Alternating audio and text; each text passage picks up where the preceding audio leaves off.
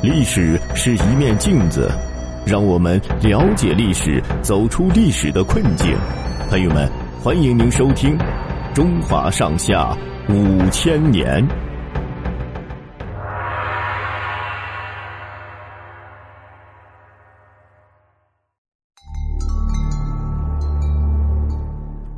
皇太极反间明君臣。皇太极是努尔哈赤的第八个儿子。努尔哈赤死了以后，他接替了汗位。这时袁崇焕派来使者吊唁努尔哈赤的丧事，试探新头领的动向。皇太极也要休整军队，也派使者回访袁崇焕，商议罢兵的事。其实双方心里都明白，这不过是为下一次战争做准备。袁崇焕利用这段时间，加紧修复了锦州、中左卫、大凌河等城市的防御工事。第二年农历五月，皇太极就向明军发起了攻击。他亲率四旗士兵进攻大凌河，由于加固城墙的工程还没有完工，守兵逃跑了。皇太极另一路军队进攻锦州，但是遭到锦州守将的顽强抵抗，没有得手。袁崇焕镇守宁远城，他打算派四千人去救锦州，但是援兵还没有发出，皇太极的大军就杀过来了。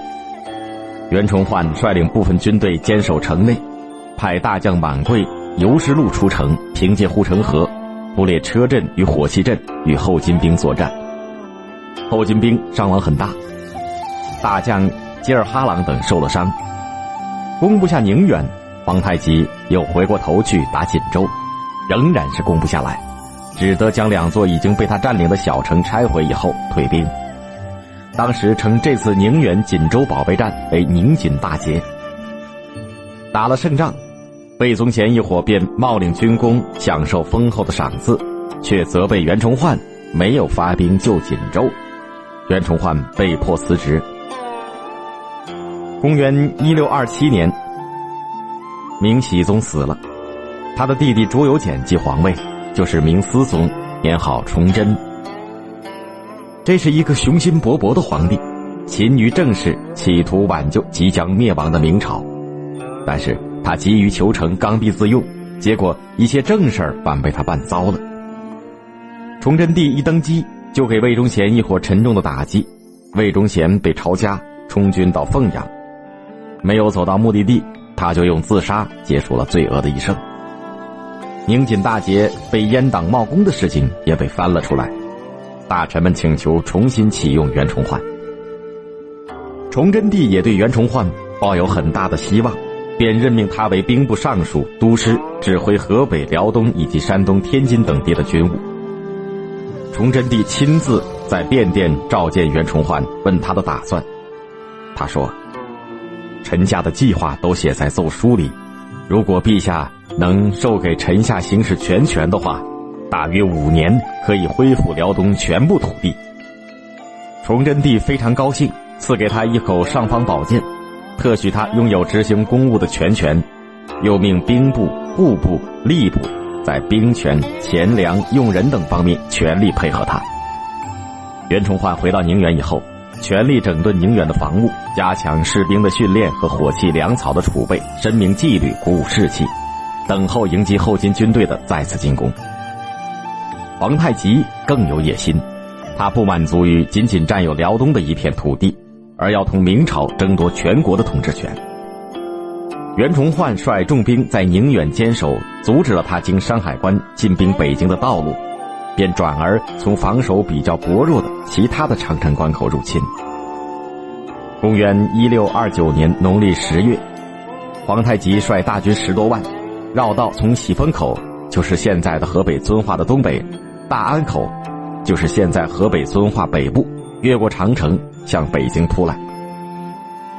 尽管这几个关口属于蓟辽总督刘策管理的范围，袁崇焕还是认为他有保卫京城的责任，派了一支军队赶到冀州，阻拦后金的军队。但是这支援军伤亡不小，未能阻挡住后金兵。眼看后金兵即将杀到北京城下，袁崇焕急了，自己带着重兵日夜兼程赶回北京，亲自保卫京城。崇祯帝在皇宫里召见了袁崇焕。然而残留的魏忠贤死党却又造谣说，袁崇焕与皇太极讲和就是跟他勾结，这次皇太极进攻北京是袁崇焕引来的。多疑的崇祯皇帝不由得对袁崇焕起了疑心。袁崇焕的队伍是千里奔驰到北京的，非常疲劳。召见时，袁崇焕提出希望让他的将士到城里休整一下。崇祯帝口头上对袁崇焕说了一些慰劳的话，但拒绝了他进城休整部队的要求。袁崇焕只得把队伍扎在广渠门外。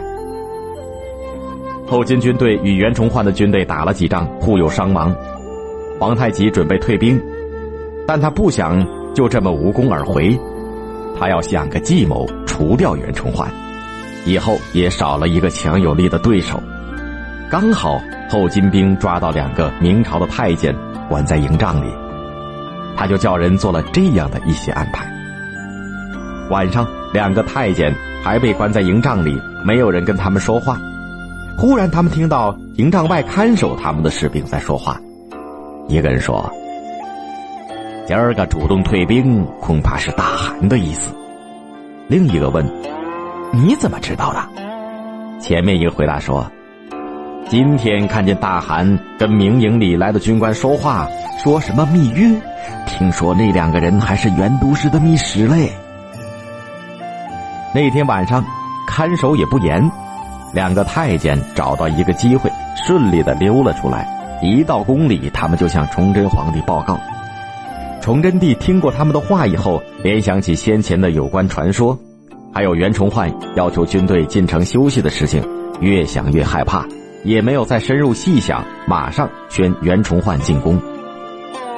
袁崇焕还以为有什么军情大事，匆匆忙忙地赶到宫里，就被禁卫士兵拿下。崇祯帝气呼呼地问，袁崇焕，你和金寇为什么这么巧的一前一后的来到北京？你为什么要进城驻军？不由分辨，就将袁崇焕下了大狱。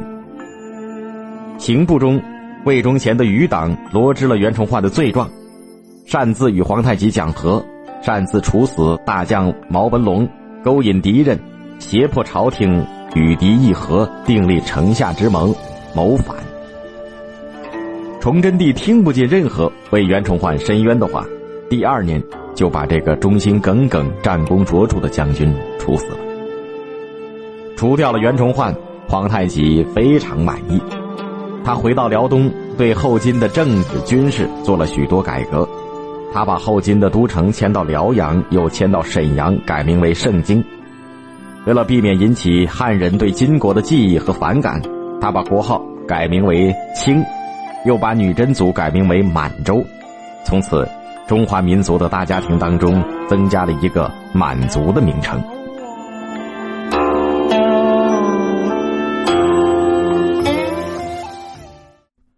好的，朋友们，本集播讲完毕，感谢您的收听，欢迎您订阅并转发。